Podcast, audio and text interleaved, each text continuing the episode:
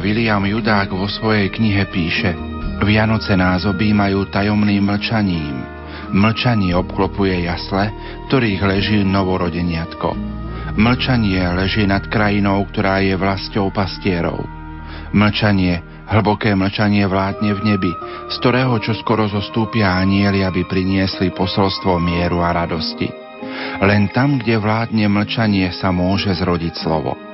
Betleheme bolo potrebné zvláštne mlčanie, lebo samo slovo, slovo Božie sa zjavilo.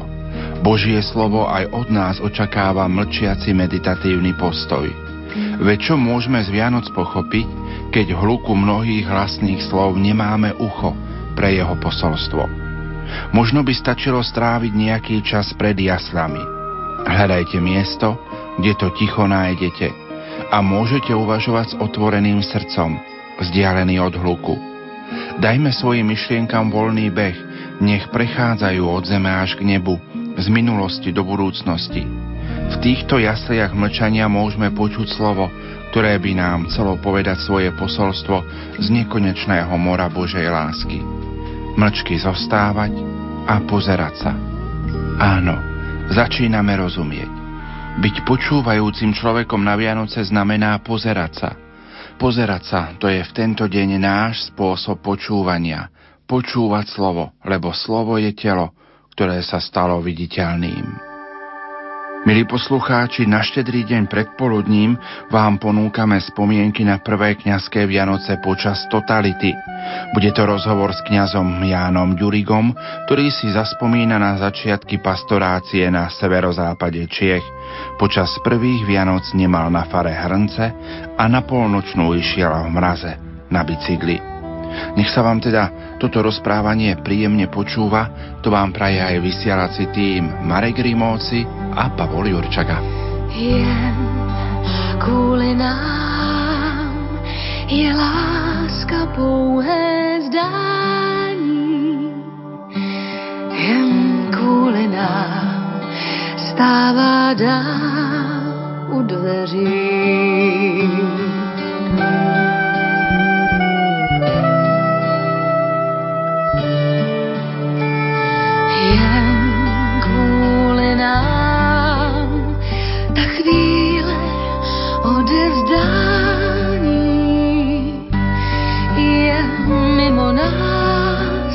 Asi nám nevěří. A dál nejdou a sny k nám říct jdou si a slábnou stmou a jejich mín a mín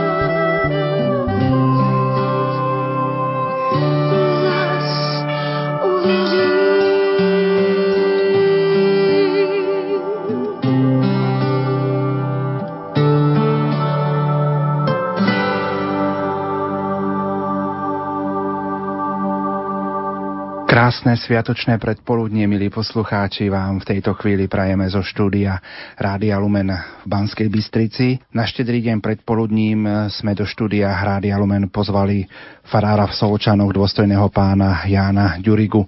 Prajem vám krásne a sviatočné predpoludnie. Vitajte v Rádiu Lumen. Ďakujem pekne za vaše milé pozvanie. Tiež pozdravujem poslucháčov Rádia Lumen túto sviatočnú chvíľu, kedy sa stretávame jednak pri Vianočnom stromčeku, ale tiež sa stretávame vo svojich spomienkách, stretávame sa vo svojich modlitbách a túžbe, aby sme okolo Vianočného stola boli tí, ktorých máme radi a ktorí majú radi nás. Tak ešte raz vás srdečne pozdravujem s prianím plnosti Božieho požehnania a pokoja.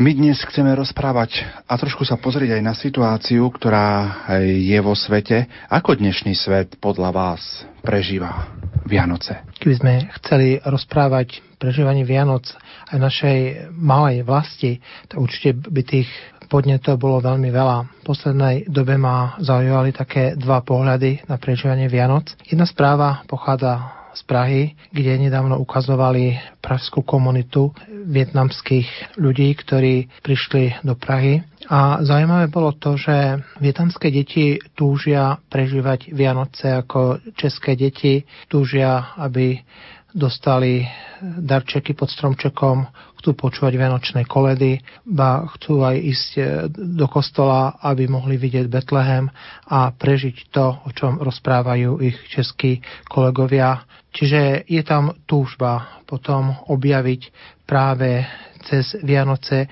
niekoho viacej, kto dáva tú podstatu Vianoc.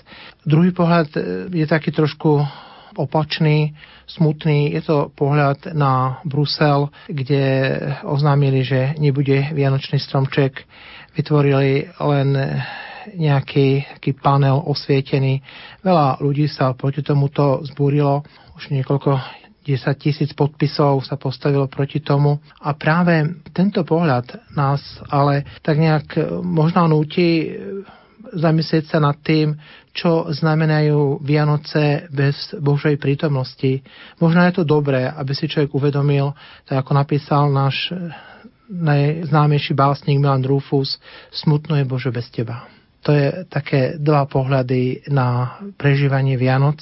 A teraz by sme mohli sa pozrieť už konkrétne, ako keby zase očami básnika, ktorý zaklopal na dvere Vianočnej rodiny a hovorí, že dnešný deň za stôl sadla si láska.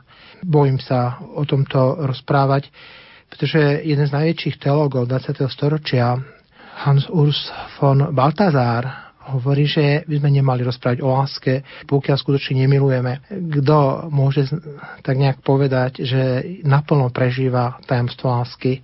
A tak sa odvažujem trošku o tejto téme rozprávať práve s tým vedomím, že je tajomstvo príchodu Boha a človeka na svet. Človek ako príbeh Boha Boha, ktorý sa zamiloval do človeka a stal sa jedným z nás. Ježiš Kristus, ako Boží syn, vydaný do rúk ľudí.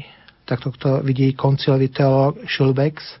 Nedávno zosnuli asi jeden z najväčších biblistov, kardinál Karlo Maria Martini, hovorí, že Ježiš je ten, ktorý sa vydal do rúk ľudí. Toto vydanie do rúk ľudí vyvrcholilo práve na kríži, kedy rímsky stotník, ktorý velil jeho poprave, vyhlásil, toto bol skutočne syn Boží. A práve z tohoto pohľadu, ktorým ako vieme, príbeh Ježiša Krista nekončí, ale práve začína jeho zmrtvých staním, by sme sa radi pozreli práve na začiatok toho, kedy prichádza ako jeden z nás. A práve Lukáš, ktorý bol jeden z najvzdelanejších poslucháčov a prvých tých, ktorí napísali svedectvo Išovi Kristovi, pravdepodobne počuli toto svedectvo od apoštola Petra a Pavla, ale domnievame sa, že tiež pána Mária rozprávala o detstve Ježiša tak Lukáš hovorí, že skutočne narodenie Ježiša Krista dáva tomu jasný zemepisný a historický rámec. Presne situuje, kedy a kde sa narodil. To poznáme asi tak nejak detálne.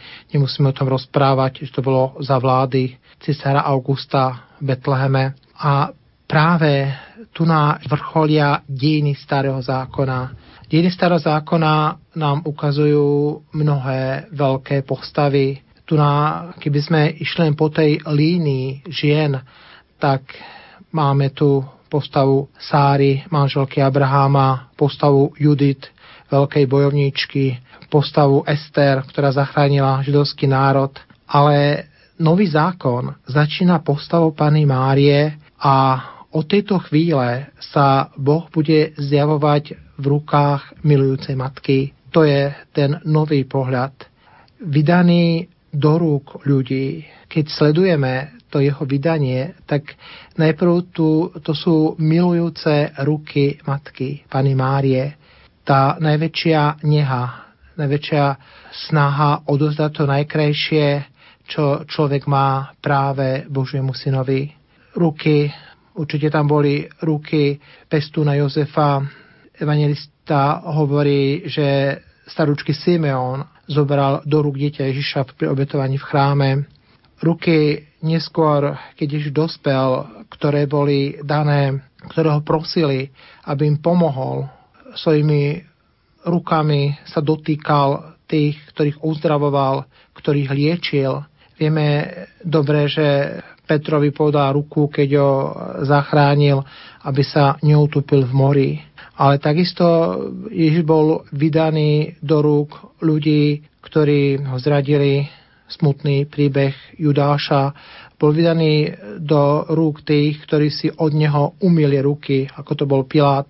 Bol vydaný do rúk vojakov, ktorí ho pribili na kríž. Ale to, čo je také zase najpodstatnejšie, že tam na kríži opäť čakali milujúce ruky jeho nebeského Otca a tak ako zachytil to svedectvo poštol Ján, Oče, do tvojich rúk porúčam svojho ducha.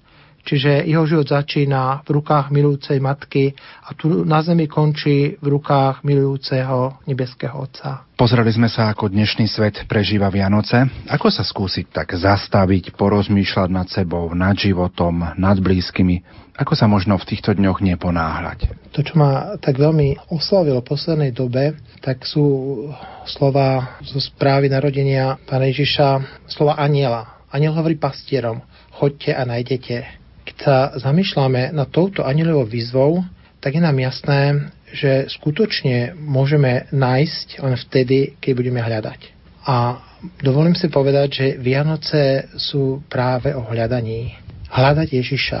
Ježiš nebýva v sklenom hoteli uprostred mesta, ale niekde na okraji jednoduchom príbytku, možno maštali, skryté pred zrakmi tých, ktorí nehľadajú Možno je dobré si dnes pripomenúť dve knihy starého zákonu hľadaní, kde sa práve podľa jedného z najväčších biblistov dneška, ktorý nedávno zomrel, odišiel v ústretí skriesenému Kristovi, kardinála Martiniho, hovorí o hľadaní. Je to kniha Job a Šriha Šírim, teda pieseň piesni.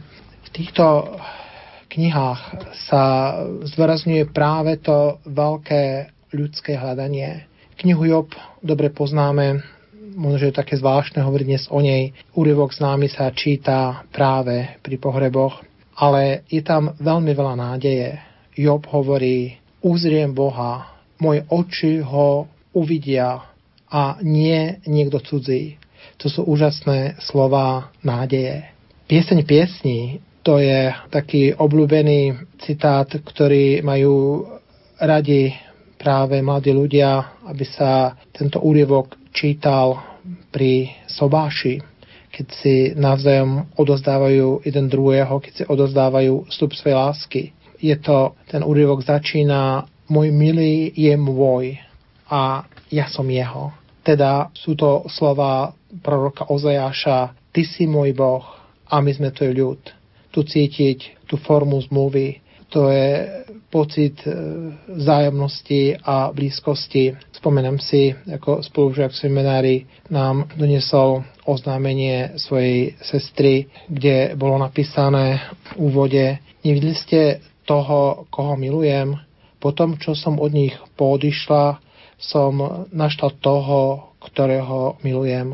A ďalej bolo napísané, odišla v ústretí skriesenému Kristovi.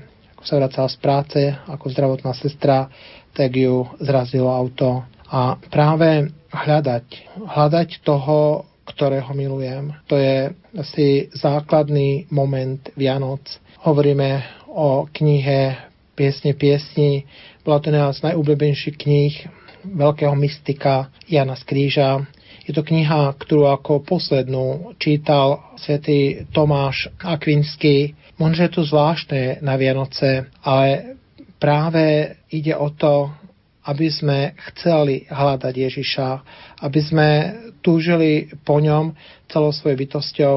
Jeden český misionár, Pater Školský, rozpráva príbeh, ktorý zažil v Afrike, muža, ktorý mu bol veľmi sympatický, ktorým často spolu rozprávali a chcel tohoto muža pokrstiť, ale nemohol, pretože tento muž, pretože bol ako významná postava v kmeni, mal 5 manželiek a raz, keď sa vrátil zo svojej misijnej cesty tak dostal správu, choď za týmto mužom, čaká ťa, je ťažko chorý. A keď k nemu prišiel, zoskočil z konia, tak videl, že tento muž zomiera a hovoril mu, prosím ťa, chcem vidieť Ježiša, chcem s ním byť, už teraz ma pokrstí pretože predtým mu slúbil, že jedine keď ho pokrstí. A skutočne, keď pokrstil tohoto muža, tak videl úžasný pokoj, úžasnú radosť na jeho tvári.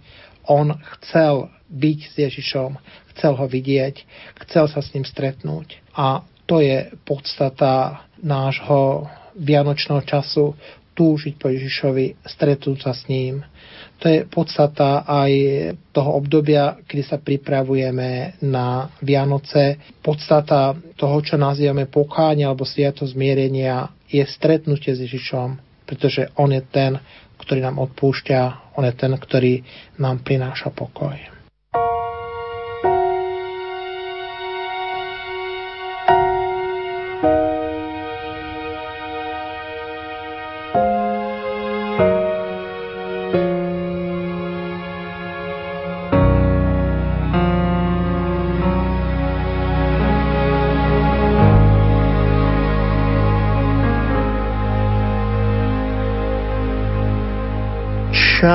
Čas chází k nám, věk stmívání s tmou, dávná závrať všech kouzel, co skryl vesmír sám.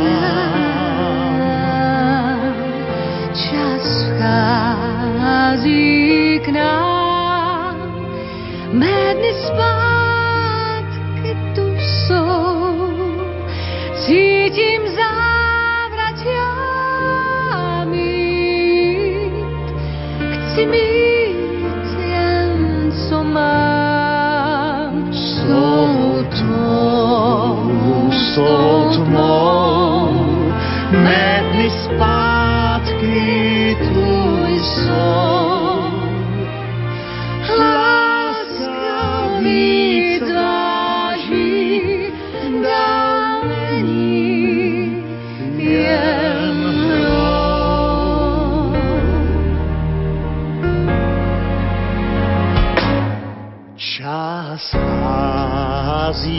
k nám, dlouho k nám šel, vrátit soucit a snům dát bývalý pel. Čas stoupil teď k nám, šum křídel nás zněl, jak vůbec můžem tak žít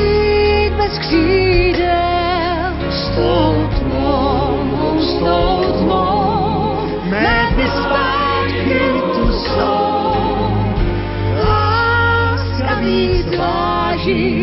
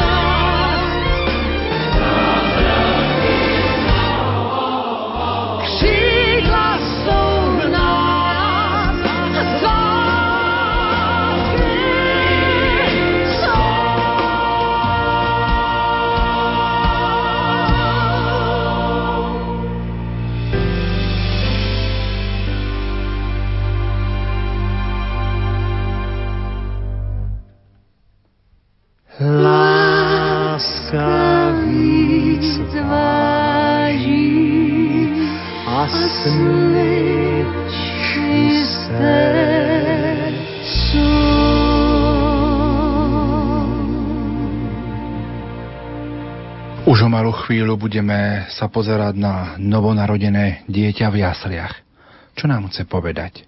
Čo nám pri ňom môžu povedať aj postavy Pani Mária a svätého Jozefa v Betleheme, v jasličkách? Zase by som sa vrátil k nášmu básnikovi Milanovi Rufusovi, ktorý hovorí, že dieťa to je neustála prítomnosť zázraku. Vianoce môžeme charakterizovať, že práve na ohničku Vianoc si prihrievame polivočku svojho detstva. To je pohľad, ktorý nám ukazuje Pán Ježiš. Ak nebudete ako deti, nevojdete do nebeského kráľovstva. Byť dieťaťom znamená, myslím, že to bolo v knižke Zapačia polievka pre dušu, kedy rodičia pozorovali, ako ich staršia, teda si štvoročná dcéra, neustále sa snaží dostať ich maličkému synovi a keď si myslela, že na nich, e, že tam že ju nepočúvajú, tak zrazu počuli slova, ako sa k tomuto svojim maličkému bračekovi prihovára a hovorí mu, prosím ťa, povedz mi, ako to vyzerá v nebi. Ty si teraz odtiaľ prišiel, ty si videl Pána Boha. To je pohľad práve detí. Keď som sa spýtal deti v škole, kde býva Pán Ježiš, tak odpoveď bola jednoznačná no predsa v Rajskej lesnej, slovenskom Betleheme. To je pohľad detí, ktorí nemyslia nejak tak na niečo, čo je falošné, čo je nepravdivé, ale všetko vidia veľmi jasne. Panež nám ukazuje, že prišiel ako jeden z nás. Dávid chcel postaviť mu chrám, Šalamún ho aj postavil, ale Ježiš sa chce narodiť práve ako jeden z najobyčajnejších ľudí, pretože chce nám oznámiť, že chudoba, o ktorej my hovoríme, že je to niečo zlé, tak chudobu vidí ako veľké bohatstvo, pretože práve cez chudobu môžeme viacej príjmať tie dary, ktoré nám chce dávať Boh. Keď sa pozeráme na Jozefa Pestúna, tak práve si môžeme spomenúť na slova kedysi veľmi populárneho belgického kniaza Luisa Eveliho, ktorý hovorí, Abraham chcel syna. Ďalší veľké postavy starého zákona bojovali o to, aby mali syna. A Jozef je postava už nového zákona, ktorý práve sa uspokojuje s tým, že chce byť ochrancom Božieho syna. A práve Jozef mi najviac pripomína dnešných kňazov. Kňazov, ktorí držia náručí Ježiša deň čo deň, držia Eucharistického Krista a na druhej strane žijú v celibáte. Sú to svojím spôsobom robotníci slnka, veľa razy žijú z práce svojich rúk, z práce o ktorej povedal Kahil Gibran, že je to láska, ktorá sa stala viditeľnou. A to je postava Jozefa, ktorý močí. Nie je zaznamenané jediné slovo v tom písme, ktoré by bol povedal, určite teda niečo povedal, ale evangelisti to nepokladali za dôležité zaznamenať.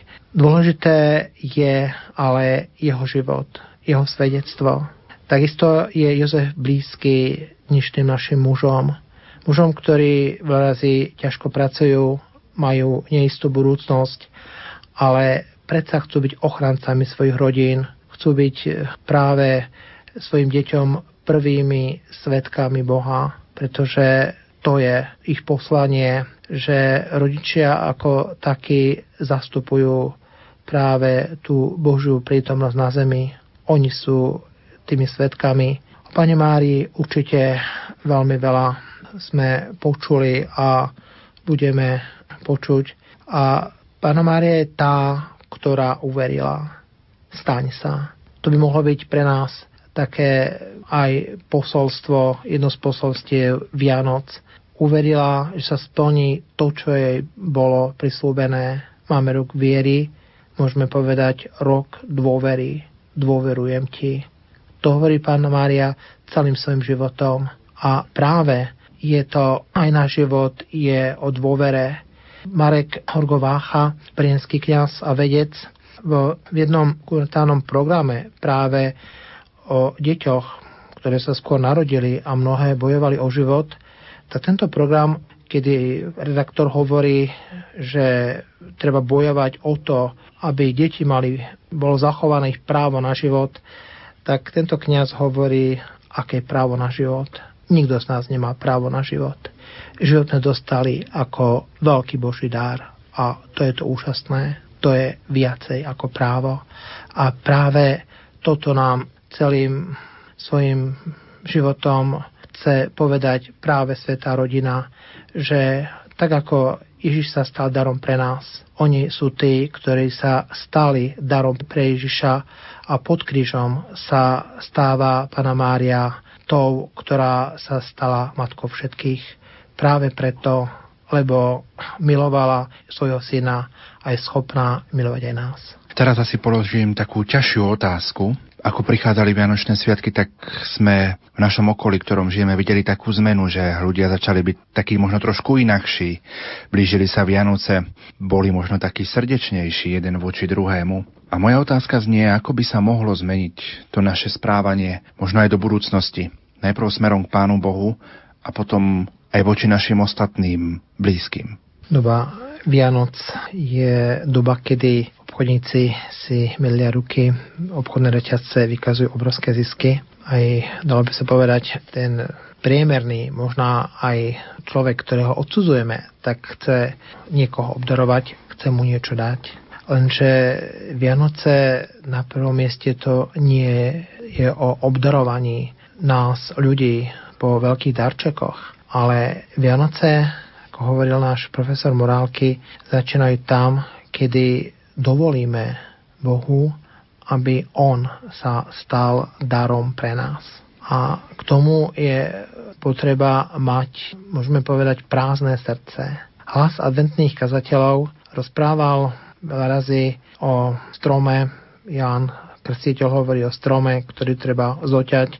Svetý Alfons vraj počas adventu si dal na krk slučku, do rúk zobral lepku a tak vykladal, aby sa v kázne by sa ľudia zmenili. Zmeniť sa, ale vo svojej podstate to je niečo nad sily človeka. Tá skutočná zmena môže nastať len vtedy, keď v podstate pozveme, pozveme Pána Ježiša do nášho srdca. Vidíme to na tom krásnom príklade apoštola Petra, ktorý slubuje, Pane Ježišu, pôjdem za Tebou, keby aj všetci ťa opustili, ja ťa neopustím.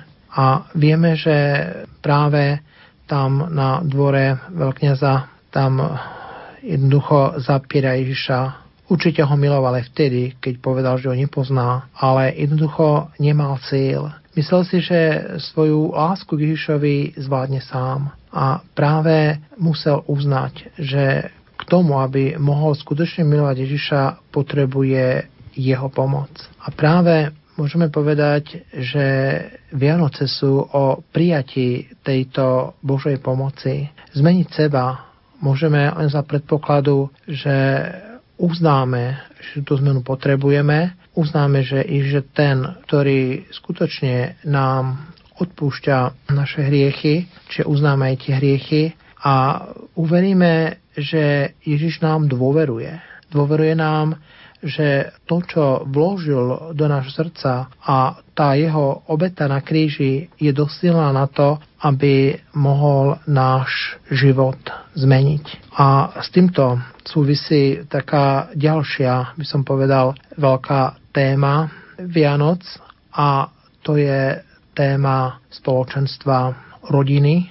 Vianoce radi trávime alebo túžme potom, aby sme ich trávili v kruhu našich najbližších. A to by som nechal zaznieť práve slova už spomínaného nedávno zostaného kardinála Martiniho, ktorý veľmi zaujímavo hovorí, že dlho rozmýšľal nad tým, prečo v zjavení apoštola Jána je takýto pohľad, citujem z tohoto zjavenia. Po vytrčení ducha ma viedol na vysokú horu a ukázal mi sveté mesto Jeruzalém, zostupujúce z neba od Boha, žiariace Božou slávou. Zdá sa mi, hovorí Kadel Martiny, že to znamená, že cirkev, i keď je to ľud, ktorý putuje svojmu pánovi, je na prvý pohľad tá, ktorý má vystupovať k Bohu.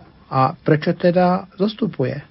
Prečo Jeruzalém je mesto, ktoré zostupuje od Boha dole na zem? A práve vtedy som si uvedomil, že Cirkev je celá svojou formou Božím darom. Prichádza z hora, z milosti, z lásky a v tom, že existuje ako dar, v tom na základe, že je celá, je postavená Ježišovi na baránkovi, vyjadruje úplnosť spásy. To je otvorenosť pre všetky skutočnosti. Môžeme sa zamýšľať nad našou rodinou, nad tým, že možno sme sa pri Vianočnom stromčeku pohádali Možná sme si nerozumeli. Pôjdeme pravdepodobne do kostola a tiež tam bude, ako hovorí on, skupina ľudí. Niektorí budú ospali, niektorí budú zbytočne môcť rozprávať. A predsa je to spoločenstvo cirkvy, tej cirkvy, ktorá je nevestou Kristovou, z tej cirkvy, ktorá zostupuje z moci Božej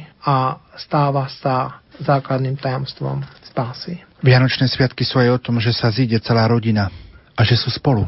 Český básnik Červ Haas vo svojej asi najkrajšej básni, ktorá sa volá Ja sa tam vrátim, popisuje prírodu svojho rodiska, svoje krásu lúk, krásu zúčiacich potôčikov, krásu motýlov, lučných kvetín. Ale to, čo pokladá za najdôležitejšie, je, že hovorí domov to nie je studené svetlo ulice, domov to je teplé svetlo Betlehema. To je podstata domova podľa tohoto českého básnika. To je otec, mama, súrodenci, starí rodičia, svetlo.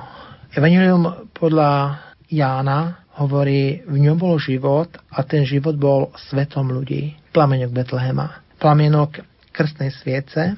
Plamienok, ktorý žije práve v príkladoch rodiny. Tie príklady, ktoré modelovali náš život vierou, modlitbou, obeťami. Kanalická žena, poznáme ten známy príbeh, práve prosí za svoju dceru a Pán Ježiš odmieta, aby v nej vyborcoval vieru. Môžeme povedať, že práve ústami evangelistu Ježiš zajasal a vyhlásil žena, môžeme povedať matka, veľká je tvoja viera. A preto, že si uverila, tak tvoja dcéra je uzdravená. Čiže koľko razy práve viera našich rodičov, viera našich blízkych nás vedie životom. Známy francúzsky jezuita Pierre Théa de Chardin spomína takto na svoje detstvo a píše svojej sestre Margarete Zatiaľ čo ja som v hlbinách zeme objavoval tajomstvo stvorenia, tajomstvo Božej prítomnosti, ty pripútaná na invalidný vozík si v najtemnejších chvíľach života hľadal svetlo. Povedz mi, Margareta, komu z nás dvoch dal Boh lepší údel? Obeta ľudí, ktoré možno veľa razy ani nevieme. Spomínam si na príbeh teda z vlastnej skúsenosti matky, ktorá sprvoti nebola veľmi veriaca, ochorela, bola ťažko chorá a jedného dňa si ma zavolala, bola v tom dome jediná katolička, ostatní boli bez vyznania alebo iného vyznania a mala jednu túžbu, chcela, už vedela, že zanedlho zomrie, aby prijala sviatosti a keď som prišiel, aby som jej dal po rokoch, možno po desiatkách rokov práve sviatosti, svetu spovedia, sveté príjmanie, tak mala jedno prianie. Chcela, aby som pokrstil jej 10-ročnú dceru.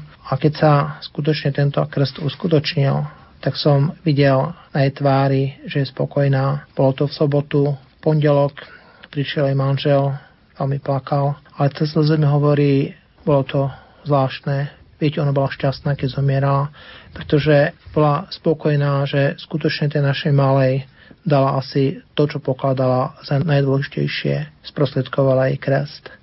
My si túto sviatosť a ďalšie sviatosti, ktoré sme dostali vďaka našej rodine, veľa razy aj neuvedomujeme. A predsa tá podstata rodiny je spoločenstvo, tá základné spoločenstvo cirkvy, základné spoločenstvo tej cirkvy, ktorá je, ako sme spomínali, nevestou Kristovou. Tej cirkvi, ktorá bude raz oslávená a my do tohto spoločenstva už patríme. A my sme tí, ktorí majú právo volať sa bratmi a sestrami Iša Krista. Bolo by také úžasné, keby sa nám podarilo trošku pri tom štedrovečerom stole si uvedomiť, že o čom tie Vianoce práve sú, že je to pozvanie Ježiša, ktorý prichádza, aby nás verejne, oficiálne vyhlásil za svojich bratov a sestry. A teraz ešte by som mohol citovať práve uvedenú modlitbu kardinála Martínyho, tak voľný preklad, úžas nad videním Jeruzalema, ktorý zostupuje z výšky, z vysosti, nám pomáha na každodennej ceste, je potravou, ktorá nám ústavične dáva silu práve vtedy, keď prežívame sklamania, keď prežívame mnohé pády a chyby v našom živote. Daj nám, Pane, istotu a jasnosť videnia Tvojho diela, ktoré zostupuje z výšky a ktoré Ty utváraš absolútnou rozhodnosťou a ustavične v našom svete plnom neistoty, strachu, bázne a nestálosti nám dávaš istotu. Daj nám skrze túto kontempláciu, sprostredkovanú hlavne Eucharistiou, krvou a telom Tvojho Syna, aby sme mohli stále kráčať a dúfať, vidiať neviditeľné, to je Božú církev, ktorá zostupuje z výšky, aby rozveselila zem posolstvom o definitívne spáse.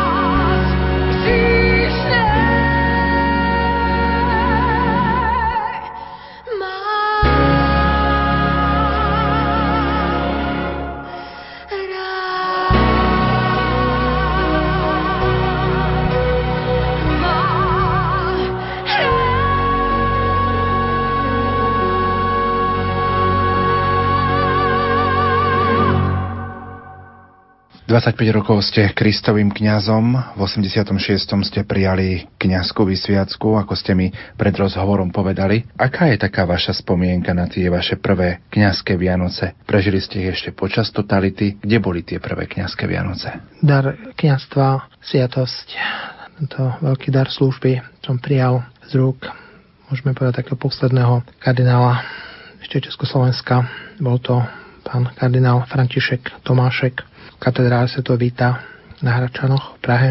A prvé Vianoce som prežíval na severe Čiech.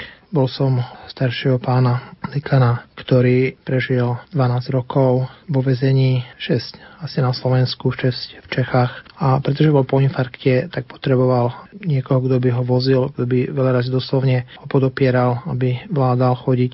Mali sme spolu 11 kostolov, taký ten, dalo by sa povedať, rádius.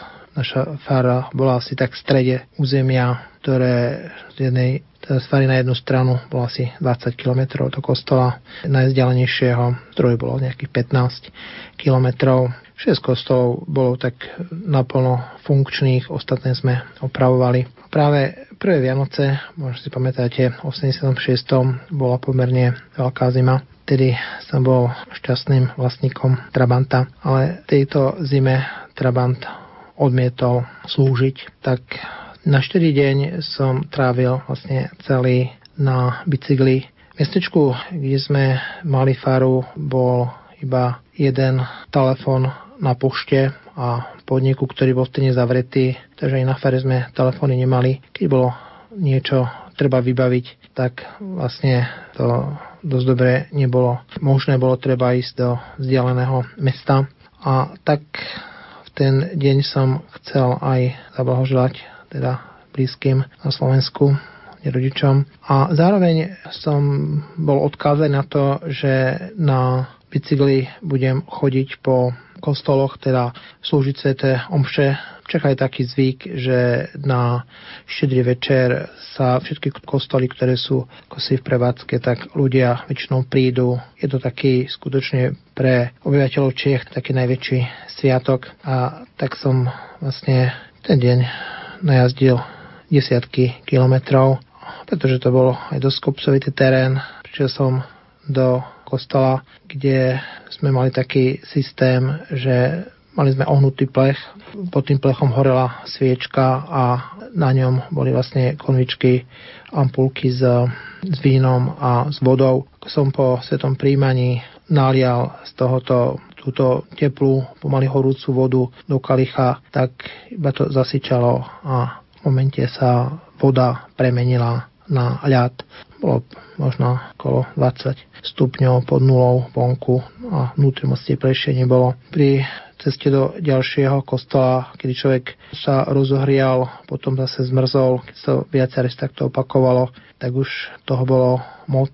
Nedalo sa nakoniec, keď pri poslednej svete omši bolo nejak už, nebolo to presne o polnoci, bolo to predtým, tak eh, už som nemal nejak moc síl vrátiť sa z piatky a rozmýšľal som, čo ďalej. Či teda zostať opretý o dvere kostola alebo pomaličky sa vydať na cestu s tým, že som nevedel, kde skončím.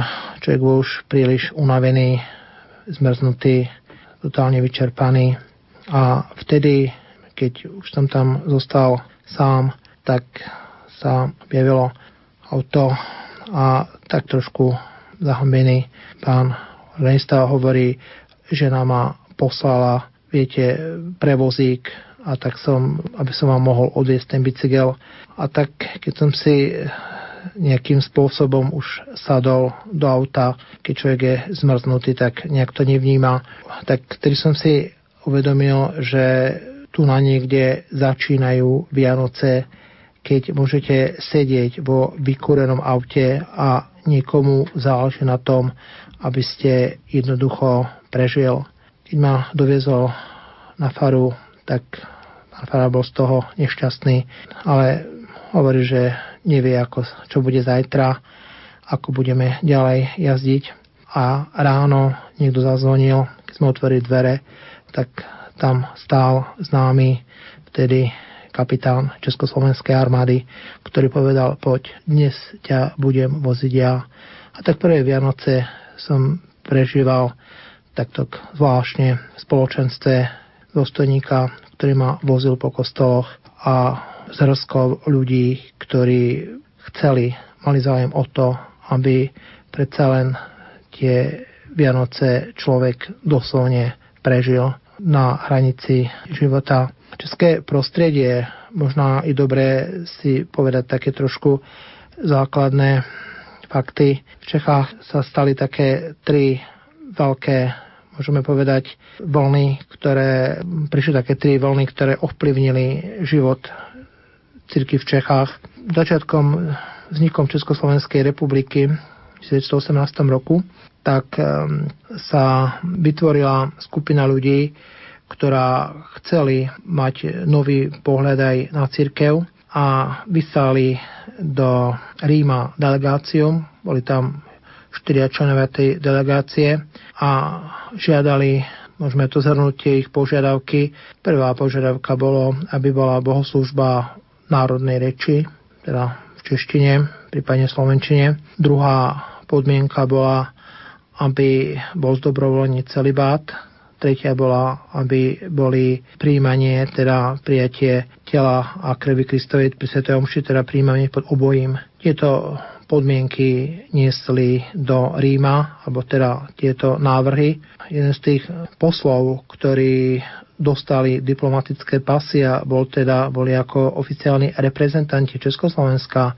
bol neskorší práve biskup Banskej Bystrice Marian Blaha. Ten niesol tam tieto požiadavky.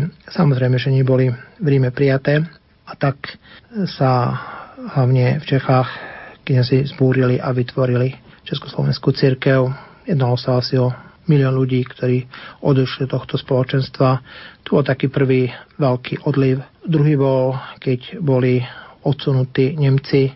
Musíme povedať, že v Čechách, alebo teda celkovo v Československu Keby sme zobrali štatistiku pred druhou svetovou vojnou, tak na prvom mieste, teraz samozrejme boli Češi, čo sa týka počtom obyvateľstva, to bolo asi 5 až 6 miliónov, ale na druhom mieste neboli Slováci, jak si myslíme, ale boli to Nemci, tých bolo vyše 3 miliónov a Slovákov bolo menej ako 3 milióny. Čiže po odsune Nemcov sa hlavne České pohraničie odišlo asi 2 milióny ľudí, ktorí boli väčšinou katolíci. Sa odišlo mnoho teda aj veriacich, aj mnoho kňazov.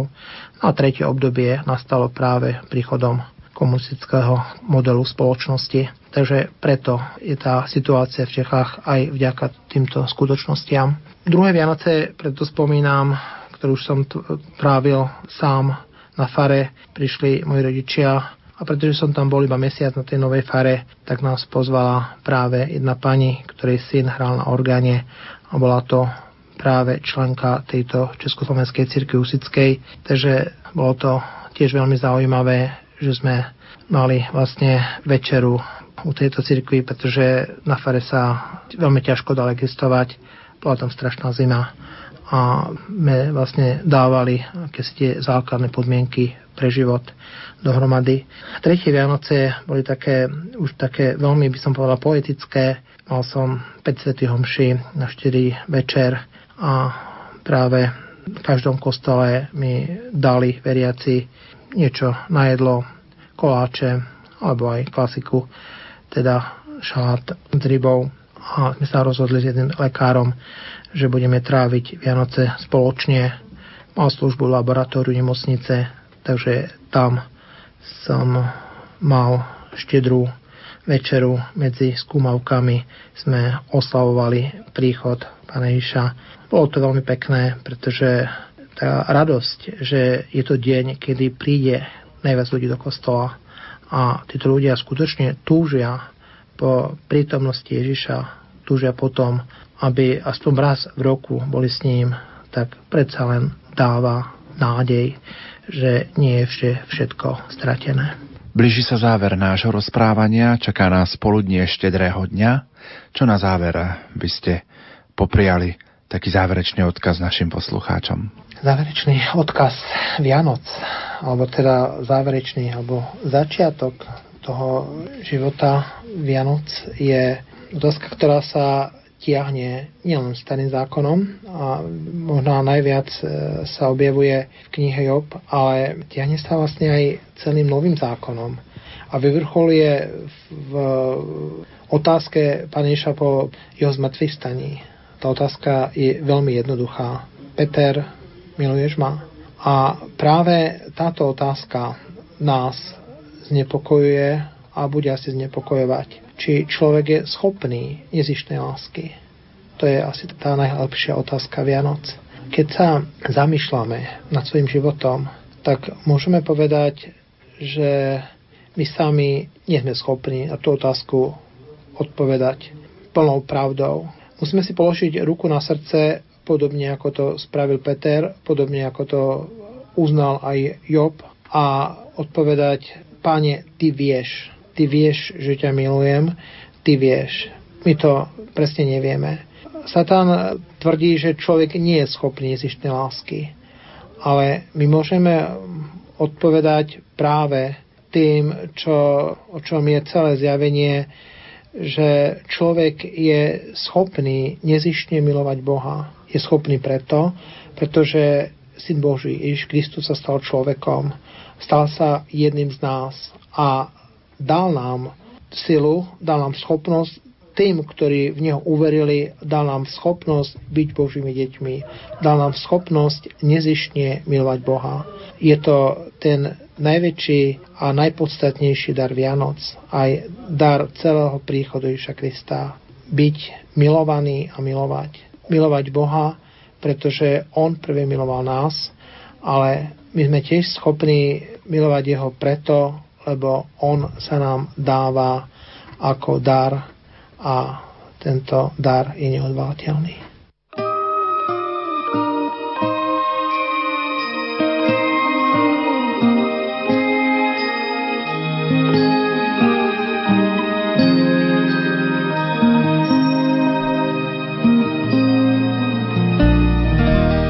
Poslucháči, v uplynulých minútach sme vám ponúkli rozhovor s kňazom Jánom Ďurikom, ktorý si zaspomínal na svoje začiatky pastorácie na severozápade Čiech a samozrejme ponúkol aj svoj pohľad slávenia Vianoc.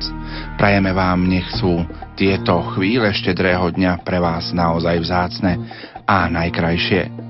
Milosti plné a požehnané Vianočné sviatky vám praje aj vysielací tým Marek Rímovci a Pavol Jurčaga. Zní dál jen ram pam pam pam. Je plné obzduší tím ram pam pam pam. Jde tambor z porážek, zní ram pam pam pam.